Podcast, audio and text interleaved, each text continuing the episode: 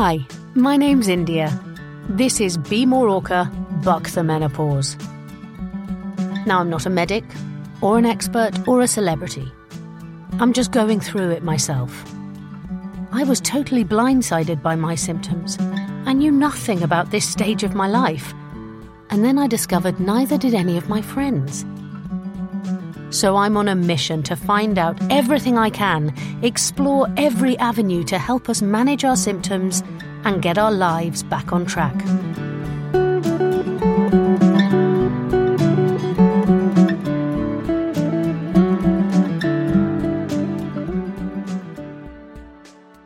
In this episode, I'm back talking to Dr. Katie about some of the alternatives to HRT that your GP can prescribe, and she casts her medic's eye over some of the herbal remedies, how CBT might be a game changer, and why lifestyle changes are the real alternatives that we all need to embrace.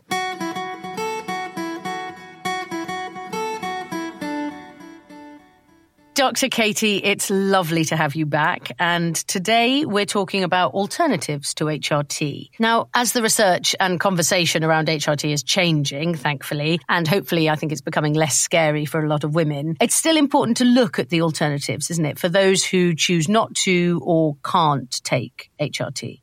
Absolutely, because not all women want HRT. And I think this is an important thing to convey. It's not that we all should take HRT, it's what's right for the individual woman. Exactly, personal choice. So you opened the Oxford Menopause Clinic two years ago now. And am I right that you still work as a GP for the NHS? I do. And I also lead a Community Gynae Service in Oxfordshire, which is an NHS women's health service, sort of an intermediate between primary care and secondary care. I'm interested to know what alternatives you offer women in your clinic. Shall we start with the medical alternatives? Yeah, it's a good starting point. And actually, Indy, you've touched on a really key point here that women will come to see me, whether it's NHS or privately, in my menopause specialist role to explore options. And it's really important that all those options are discussed. And I'm seeing more and more women in my, particularly in my private clinic, who've maybe been uh, diagnosed with a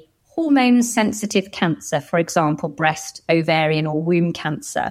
And for those women, using HRT may not be a good option for them. I say may because it depends on lots of different factors. But for the majority of women who've got cancers that were driven by hormones, giving hormone increases the risk of recurrence of those cancers. So we explore the non hormonal options with those ladies as a first line option in order to then reduce the risk that HRT may pose for them. That doesn't mean that they all can never ever have HRT and not consider it because there are small numbers of women who do still consider HRT and take HRT even when it may be not the best thing to do, but that's their choice ultimately.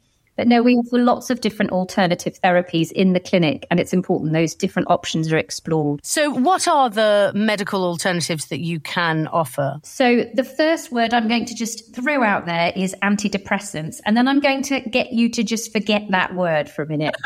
yeah. I think there's this myth with antidepressants because antidepressants are often given to women incorrectly for mood disturbance at the menopause in women who could quite happily have HRT and where mood disturbance is part of a whole mix of symptoms that are forming their perimenopause or menopause experience where HRT would be the better option. Yeah. But the medication we prescribe for women who would be advised not to have HRT or who choose not to have HRT are treatments that where their main purpose isn't menopause treatment, but when they were given to patients for other conditions like mood disturbance, like pain control, there were side effects that were positive in helping those women with their menopausal symptoms. So it's not that the treatment has a primary role for you're depressed, you need an antidepressant. That's not what we're using it for. It's saying antidepressants have been shown to improve menopausal symptoms like flushes, like sweats, like insomnia, like mood change, but we're using them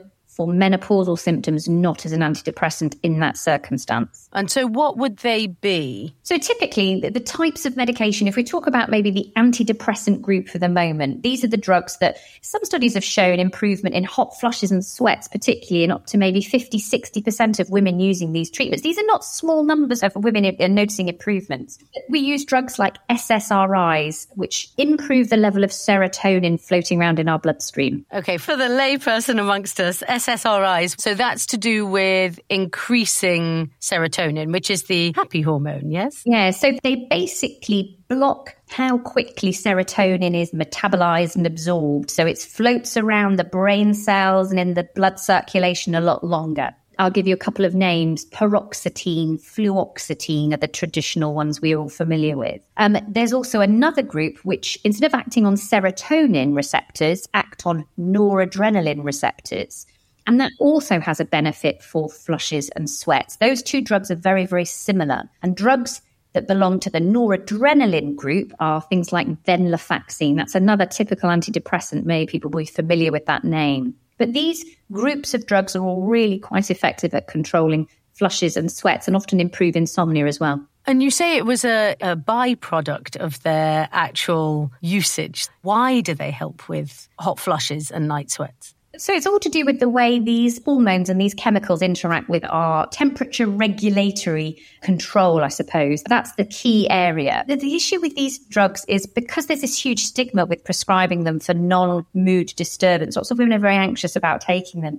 But if you think about the type of women who maybe these have been prescribed for historically, they were often perimenopausal or menopausal women with mood disturbance and may have gone back to their GP and said, actually, you didn't necessarily make my mood better, but you made my flushes and sweats better. And this is all when this sort of evidence came about of looking at these different hormones, chemicals, and the way these other symptoms that we're experiencing menopause are addressed. And just to be clear, we aren't saying to people when their GP says, actually, I think you're just depressed when you go in and say, I feel anxious, I feel low mood, the perimenopausal symptoms. We're saying these are specifically for treating hot flushes, night sweats. They don't help with the low mood and anxiety, or do they because they are antidepressant? They will. They will have that other benefit as well. And that's often where they help with things like sleep as well, because often when we're quite anxious, our sleep can be affected. But it's the primary indication is often in eliminating flushes and sweats. Remember, flushes and sweats have that domino effect, don't they? They wake us in our normal sleep pattern.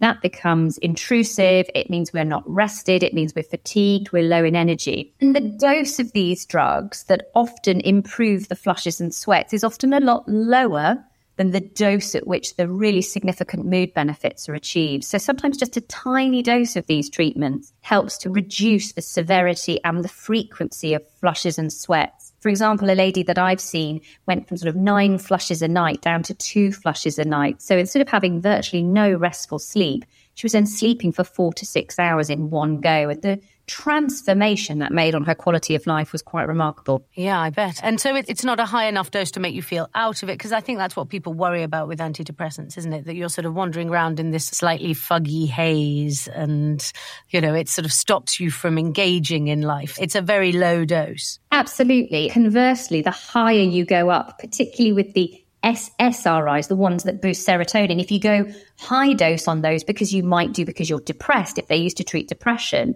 that can actually make you start to flush and sweat in a woman who isn't menopausal at all. So there's that fine balance between giving enough that controls menopausal symptoms and improves them, but then not going too high. And so that is something that's quite a balancing act then. I personally would think, oh, right, antidepressants, you're just given a pill, there you go, go away. And that's why sort of doctors, GPs that feel that they haven't got a, an enormous menopause understanding feel safer saying, I'll give you antidepressants rather than HRT. But you're saying actually it still needs to be a very fine balancing act in what you're prescribing. It does. It does. And the balance is the side effects. So, for example, that venlafaxine is another one. And often you need fairly modest doses of venlafaxine to improve flushes and sweats but go too high and then that can make women feel more anxious or more sweaty or more flushed so it's it's not a case of just increasing the dose it's about what works. And and the nice thing about these different treatments is that you can try one for a period of time. If it doesn't improve things you can try a similar drug or a different group of drug and it would potentially still improve symptoms even if the other one didn't. And so most of these medical alternatives they're to treat hot flushes and night sweats Predominantly, but they also, the groups of drugs that we're looking at. So we've talked about antidepressants, but we also use some pain modulatory drugs. So these are drugs that affect interpretation of pain, pain receptors. They also have been shown to improve flushes and sweats to a degree, and often improve insomnia through the fact that you're waking less frequently and also then the energy levels improve. So it's not just one symptom, it's the knock on effect that that improvement in that one symptom then has. I was looking on the website that you sent me very kindly, and clonidine, is that right? That's a heart pressure pill. It, it well, it's not used for that anymore because it's not brilliant for blood pressure. It's an alpha blocker.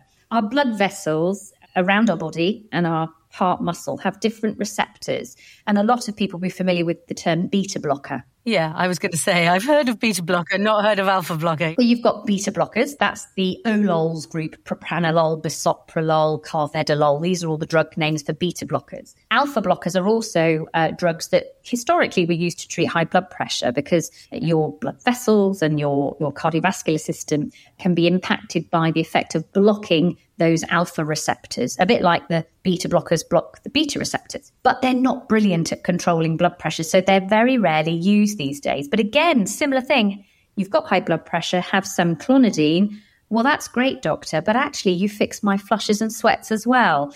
I have to say, I've used clonidine over the last decade in women who maybe shouldn't or choose not to take HRT and the benefits I've seen have been very limited. Oh, okay. So it, it wouldn't be your first choice because it's quite high up on the NHS list of alternatives, as is Tibolone. Yeah, Tibolone's a bit different. So Tibolone is a drug that has estrogen like, progestogen like, and testosterone like properties. So you can't really include that in the alternatives to HRT because it's not advisable if you've had a history of hormone sensitive cancer. Wow. So the NHS website, literally the first thing on the list of medical alternatives is something that actually should be in with HRT. I mean, it's a similar drug. It's not the same as HRT, but we should treat it within that group. It shouldn't be really in the absolutely fine if you've had breast cancer category, because that would not be correct. Okay. And why do women prefer to come to you for antidepressants or another pill rather than taking HRT? Is it just women who shouldn't be taking estrogen based HRT? Or is there a, a, sense that actually they're safer drugs? They don't mind the medicalization of their menopause. These are drugs they feel more confident in. I think that's completely true. Both counts. I've got the groups of women who maybe HRT is not the safest option for them and they don't want to increase the risk of cancer recurrence. And then women who maybe have concerns, whether that's personal history, whether it's family history. And I think the, the, really important thing as a menopause specialist is to respect the decision of the patient because I'm here to provide evidence and information so that you have a validated risk benefit discussion. And I think that often doesn't happen because of time constraints or because of not seeing somebody who knows what they're talking about. And perhaps that's what I have a little bit more time privately to explore is really say, look, these are the options. Here's HRT. These are the risks and benefits. This is what it would help with. Here's non HRT alternative options. And these are the risks and benefits and what might help you. But it's very interesting how many women who come to me thinking, I don't want you to prescribe HRT. And they'll often come in at the beginning of the consultation. I don't want HRT. I'm here to talk about the alternatives because I can't find any information anywhere. At the end of the conversation, I will then say, So what would you like to do? Well, actually, I'd like to try some HRT. And it's not always that clearly, but it's really important that you give all options. The same with women who've had hormone sensitive cancers. I will say, I'd really strongly encourage you not to have HRT. But then maybe that woman who's had such debilitating symptoms that life's not worth living, who chooses to take that risk of recurrence of their cancer because quality of life is then so impaired. Yeah, that is the key personal choice, isn't it? And I was going to say, I presume if women are coming to you in your menopause clinic, that they're mainly coming for HRT, but is that not the case? Are there women who are just saying, I can't find any information? And I have to say, as we've just discussed, my limited look online, it's already contradicting itself as to things that you wouldn't recommend. Completely. And I think there's three groups of women. There's women who know what they want, they've done their research, they're keen to explore HRT, and they want lots of different information about it. The women who've maybe aren't being offered alternatives or are really anxious because they've maybe been told by oncologists when they've had their cancer treatment, you will get menopause symptoms, but I'm afraid that's part of the fact that you've survived your cancer treatment. And then there's the group of women who say, actually, I'm coming for a discussion to be armed with the information so I feel prepared. I'm not bothered by symptoms at the moment, but I want to know what my choices are. And I'm seeing more and more of those, which I think is brilliant because clearly the menopause message is being distributed. That is amazing. Yes, I must say it didn't even cross my mind until it hit me like a ton of bricks. So uh, I'm impressed that there are women out there who are forearming themselves. And you wanted to talk about some of the vaginal symptoms. So that's the other element. So you've got your systemic menopausal symptoms from estrogen deficiency. So that's your mood disturbance, sleep, joints, hair, skin, nails, flushes, sweat, etc. Then you've got vaginal symptoms. And vaginal treatments aren't just estrogen pessaries, although they're really, really effective at treating vaginal atrophy, thinning and fragility of the vulval vaginal tissues after menopause when estrogen levels decline. What's really important to establish here is that women who are told you can't have HRT because you've had hormone sensitive cancers sometimes can still safely use vaginal estrogen treatments. The difference here is that when we use a patch, a gel, a tablet, a spray, it's absorbed into our bloodstream and that then exerts its estrogen effects all over the body. If we just put estrogen into the vagina, it's just acting locally. And for some women who've had hormone sensitive cancers, not all, but some can safely use some low dose vaginal estrogen under the care of their doctor or menopause specialist or oncologist advice. So that's still an option for some women. The other thing to say is that um, there are lots of other vaginal treatments to use alongside vaginal estrogen or on their own. And I think we are generally pretty bad at neglecting our vaginas and our vulvas. Yeah. the number of ladies where I say, do you use face cream? Yes. You know, this beautiful face cream that is expensive. You know, we like expensive face creams, don't we? But we neglect our genitals. And postmenopausally, particularly when estrogen deficiency hits, things become a lot more fragile, dry, sore, itchy and using some topical therapies like you would a moisturizer on your face or your body is just as important. And there's some non-hormonal lubricants and moisturizers that can make a massive difference to women, even the women who've said, I really can't have vaginal estrogen. I've been told I mustn't have that because maybe they had womb cancer that was quite aggressive. They can use those non hormonal lubricants. They're designed with pH balance in mind, looking at the delicate vaginal vulval skin postmenopausally. And where do you find out about things like that? I haven't seen any information, although vaginal atrophy was the only menopause poster in my GP the other day. I thought, oh, well, there you go. That's the okay face of, of the menopause. Not yeah, face is possibly the wrong word. It's a really neglected area of education. I mean, I have so many things all over my uh, literature on my website about vaginal treatments and lots of social media posts about it because it's the one aspect, isn't it? You're not going to go to the person you've never met in your life and start with the opening line I've got a dry vagina. Can you help me? Women will normally test the water a bit. You know, I've got some flushes and sweats or I feel a bit anxious because they feel confident discussing that. And, and inevitably, I've been with them for half an hour at this point, And I say, you haven't touched on sexual function and vaginal symptoms. And even if we've had really good eye contact for that half hour, the eyes will suddenly look at the floor because it's embarrassing. We don't want to talk about it with someone that's alien to us. But it's really important we do explore it. So it, it's, you know, don't be frightened to go and ask for help with that issue if you if you're experiencing problems. And GPs should be able to prescribe all of these things. 100%. There's a vaginal estrogen pessary that's recently been approved for over the counter prescriptions. It's called Gina 10. It's basically a 10 microgram, very low dose vaginal estrogen pessary. And we can have prescribed versions of that as well that your GP can give you. There's specific criteria that you've got to fulfill to have that from a chemist. Uh, you can't use it if your periods haven't stopped, for example. It's just the over the counter is, is postmenopausal women. It's not for perimenopausal women given by the pharmacist, but it might be from your GP just because, you know, it's a strict group of women that could safely use it without problems from the chemist. Yeah, over the counter. And so getting back to perimenopausal, there doesn't seem to be a huge amount of medical alternatives that help with the, I want to say, neurological issues that perimenopausal throws up, the low mood, the anxiety, the lack of joy. And is there anything you can prescribe that does help with that sort of thing? Yes. And I think this is where it's really important when we look at perimenopause and menopause, we don't, first of all, assume it's depression and give antidepressants, but also that we don't assume it's all hormonal. So I see women who maybe have some underlying mood disturbance, think it's all menopause driven and estrogen deficiency. They're on a wonderful dose of estrogen. They, they are still feeling low and anxious It's not hormonally driven in that circumstance. There can be women who have coexisting menopause, estrogen deficiency, and mood disturbance. So that is where using anti anxiety medication, antidepressant medication plus HRT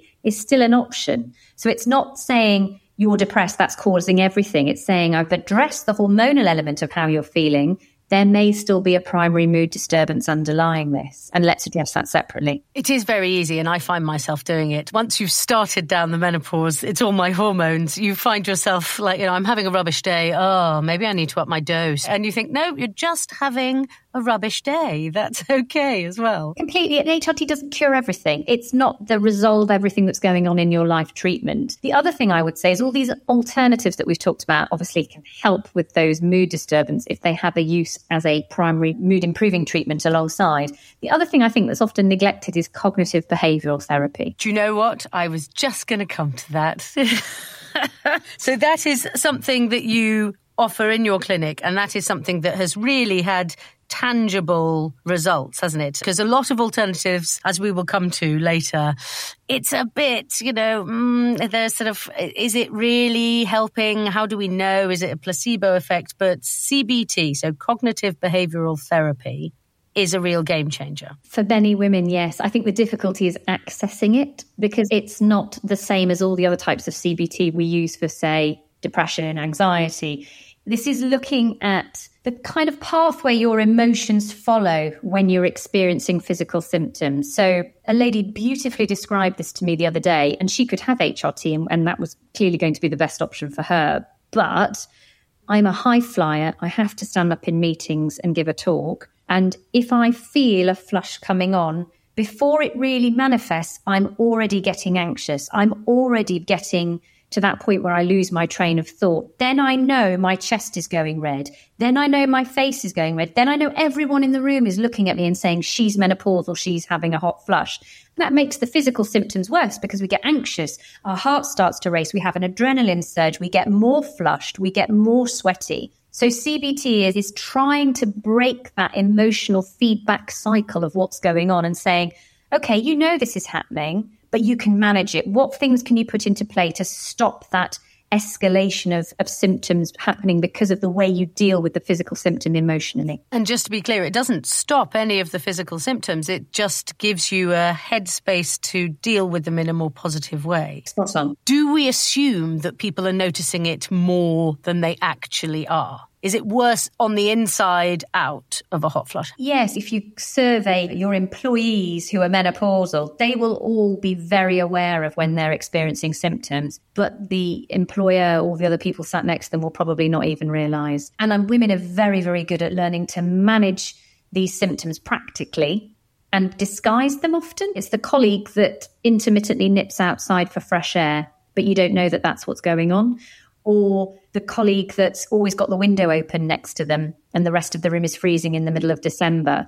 And actually, I think in, in, the current environment, it's wonderful that the discussion is happening within workplaces and people are being a bit more supportive. And, you know, the woman that is menopausal is, is allowed refreshment breaks to go to the toilet, get a glass of water. They've got fans, better ventilation, those kind of things. It's really, really important these modifications are put into place. But yes, definitely, if you're going through the symptoms yourself, you often feel internally, these are far more pronounced and evident to those around you than they really are. And so that's where the anxiety starts to build. As you said, this patient of yours was saying she could feel it coming and that made it 10 times worse. So, what does CBT actually do then? What tools does it give you? So, it's not something that's a quick fix. It's not like taking a pill and it all goes away. It's giving you strategies, practical ways of managing what you're going through and giving you strategies to cope with those symptoms almost like coping mechanisms. Okay, what happens when you get a flush? Well, I get really uptight. I feel my heart racing. I know I'm going red.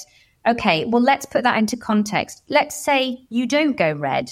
Nobody's noticing. How does that impact on how you're feeling now? Well, if nobody notices, maybe I just need to take a deep breath and not worry about it if no one else is realizing it. Okay, let's put that into practice in another scenario when that happens again and you get another flush. Or I've got brain fog. I know I'm going to go into this meeting and I know I'm going to miss words. And that's going to happen because I'm getting a hot flush. No, you've rehearsed that several times, haven't you? You know the words off by heart. If you have a flush, no one's going to realize you can control that, Give yourself two seconds, have a cold glass of water, regroup, and then carry on with your talk. And you know you can do that. And it's saying, let's try and modify that physical response to those symptoms to then make it less of an issue for you and you can cope with it far better. And this is a 10 to 12 week course, is it, that you have to do for CBT? How speedy can it be? It's usually run maybe over four to six sessions once a fortnight, maybe, but it's not a 10 minute job. It can be sort of an hour, an hour and a half session. It can be run as a one to one. It could be done in a group therapy session. So sometimes services are done uh, where you have a group of, say, six women all running the same course. So they get to know each other, which is really important with this because not feeling alone when you're going through all these symptoms, particularly if you've survived cancer is, is really important. And, and it's all about learning about what is happening when you have the physical symptoms, then developing strategies to be able to manage those physical symptoms and not let them escalate. Um, and then giving yourself time to reevaluate when those symptoms happen and feedback about how that affected you once you put those strategies into play. And can it help with insomnia? Or is that just because it helps with night sweats and therefore that has a knock on effect, as we say, to the insomnia? Insomnia and CBT, I think, are so intrinsically linked. When I did the CBT course with the British Menopause Society, one of the most valuable pieces of information I learned was how our sleep works and how much restful sleep you get in the first two to three hours after falling asleep. We all have fancy watches or things on our wrists that tell us what time we peed, what time we moved, what time the husband started to snore and the dog barked, and how many exact minutes of restorative sleep we had. And inevitably, they're inaccurate because you, you turn over in bed and the, the watch tells you that you did so. But really, from the point of view of insomnia, those first few hours are the most productive in terms of restful sleep. I've been there with insomnia, particularly when I was pregnant. And it's that waking at 2, 3 a.m., well, I'm not going to get back to sleep. That's it. The night's ruined. I'm not going to function tomorrow. That task I was going to do is going to go out the window, and all my plans have now gone down the toilet. And that's that catastrophizing you have, isn't it? 2, 3 o'clock in the morning. You are describing me at 3 a.m. this morning. I was like, oh no, I'm never going to sleep. I'm not going to function function tomorrow. And yeah. Whereas CBT would say, okay, when that day happened, did you get through to the evening? Did you manage to do the task? Did you do them to your full potential or were they not quite as good? But did you manage to function and how did you sleep the next night? Well, actually, it wasn't that bad. And I did manage to get to. I didn't feel my best, but I survived and I had a really good night's sleep the next night. So, okay, if you know you can do it, why do you then worry? Because if you wake up at two, three o'clock and you're worrying and you're getting anxious and uptight, you are not going to go back to sleep. So, having that experience of I can get through this, I've got strategies to make this work, if I do need to go downstairs and sit and read a book for the rest of the night, I am going to survive tomorrow. I'm still going to get through the day. It's going to be okay. So it is just a sort of way of relaxing yourself and saying, it's all okay. I can cope with this. And giving you strategies to suppress that escalating anxiety and then aggravation of those symptoms. This is a simplistic way of discussing it. Obviously. And we will come back to CBT in future episodes because I'm fascinated by it. Is it the only non medical alternative that you can offer or the NHS could offer us? Pretty much, yes. The other treatments are prescribed treatments. And obviously, I'm sure we're going to cover lots of natural alternatives that women may choose to use. And that's not necessarily my level of expertise, and I'm, I'm happy to explore the different options. But from my perspective, the therapies I would recommend in clinics are either hormone therapy or alternatives, which would be prescribed treatments and then CBT. Should we get on to natural alternatives? The top of this has to be lifestyle changes, doesn't it? Which actually we should all be doing, shouldn't we? Whether we're on HRT or not. These are exercise, healthy diet, reduce stress, sort out your sleeping. But it's all a bit wishy washy, I'm going to say. It just seems a bit like, you know, oh, are they really going to help me? Uh, do lifestyle changes have a predominant effect? Yes, they do. It was interesting. I was on a meeting recently with lots of other experts across the UK, and we were all talking about those patients with lots of lifestyle risks. So, obesity, smoking, alcohol, caffeine, lack of exercise. It's unrealistic if you're in the midst of menopause to be able to address all of those in one go. And I think that's where we maybe set the goalpost too high. I'm going to go on a diet, lose three stone, quit smoking, and give up alcohol. I mean, that's never going to happen. Do one at a time and just give yourself a really achievable target because then you're going to reward yourself and it's going to give you positive momentum to do more. Yeah, it shouldn't be another stick to beat ourselves with, should it? No, no. And I think that's where, you know, the obese smoker that drinks excessively in front of me doesn't mean she can't have any treatment. I could still prescribe HRT if it's safe to do so.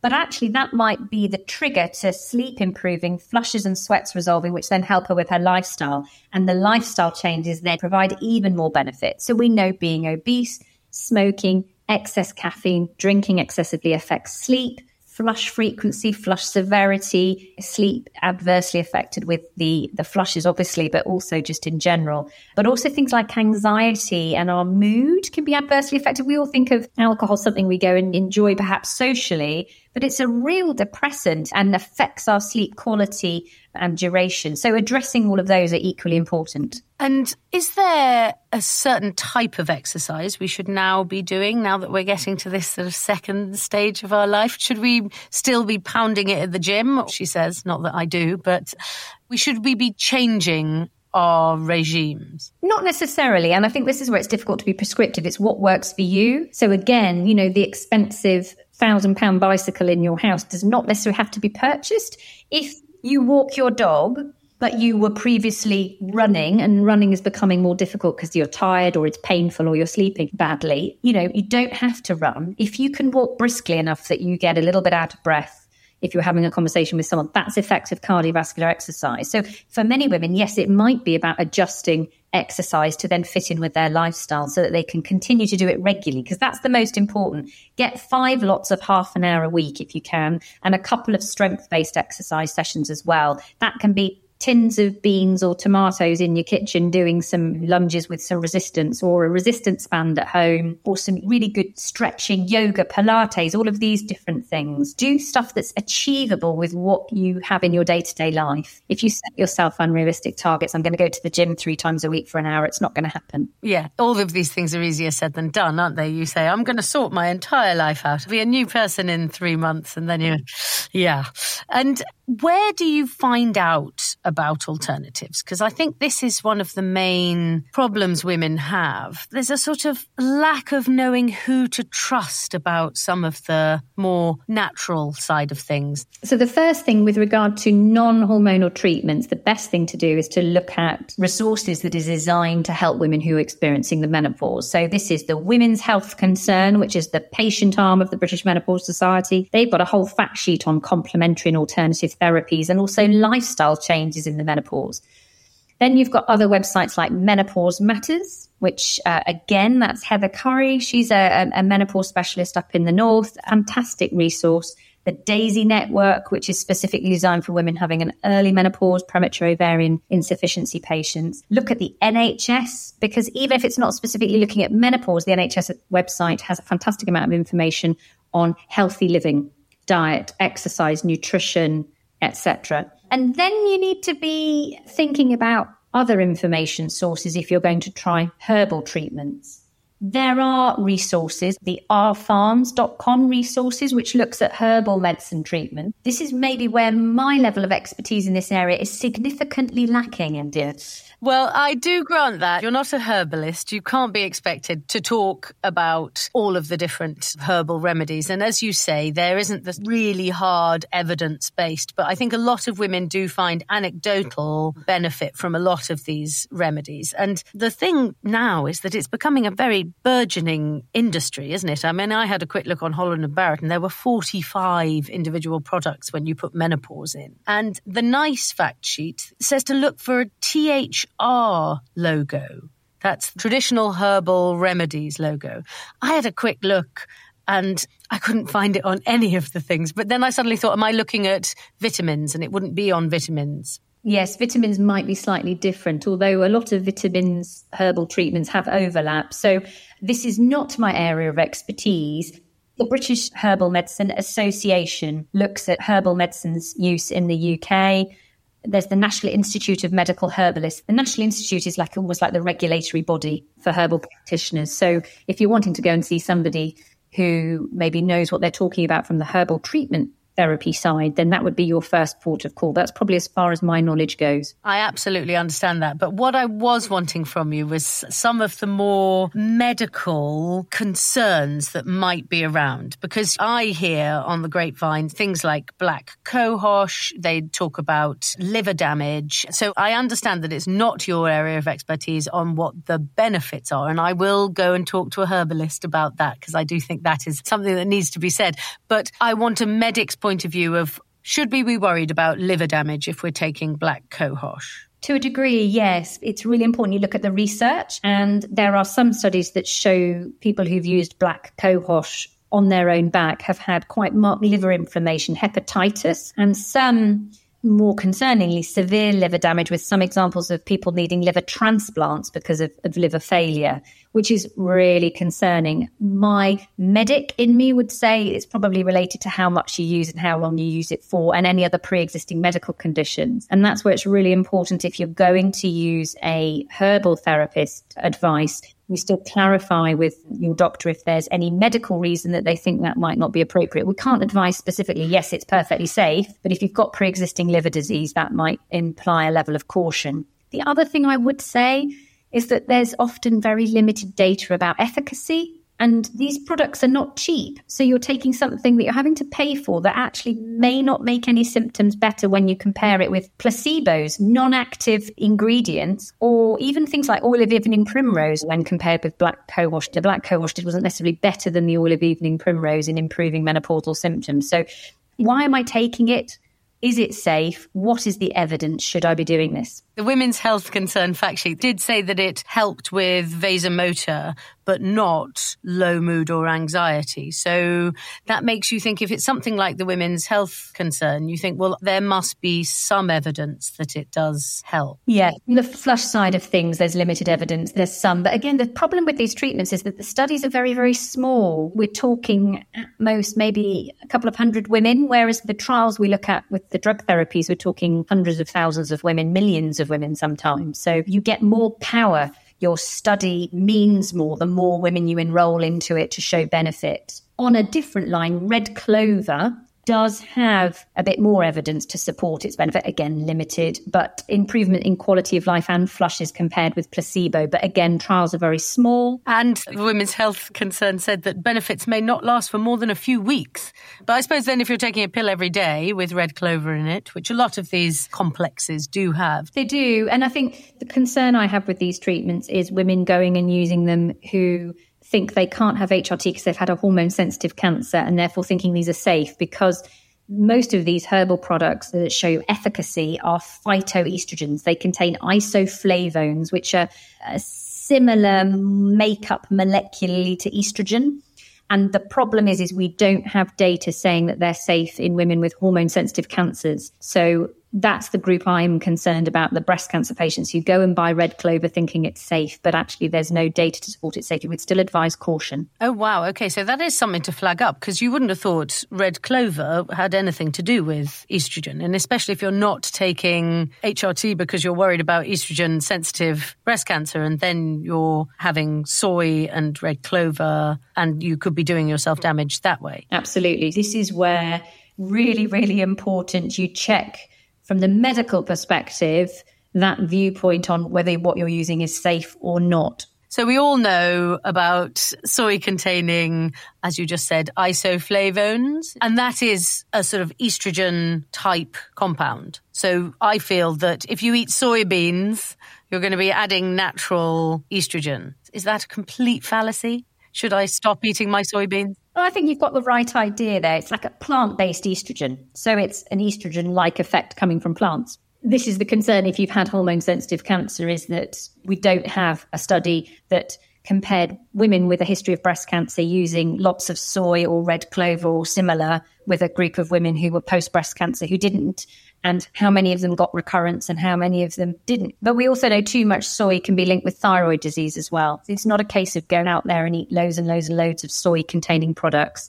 And this is where I feel very comfortable in the advice I give because I've got loads of data to back it up. And most women now are really open to that discussion with evidence and understanding the risks and benefits and being happy with what they're doing is is safe or if there is a risk associated what exactly is that risk? Can you quantify that for me? And with these products it's that's where we have limited evidence and we can't give that same risk benefit discussion. And that is the thing, isn't it? Personal choice. You have to be armed with your personal risk and benefit equation. Exactly. Thank you so much, Katie. As ever, you've been brilliant. And I know that this was asking you to go slightly out of your comfort zone. So thank you for talking to us about this. I really appreciate it. Pleasure. Pleasure.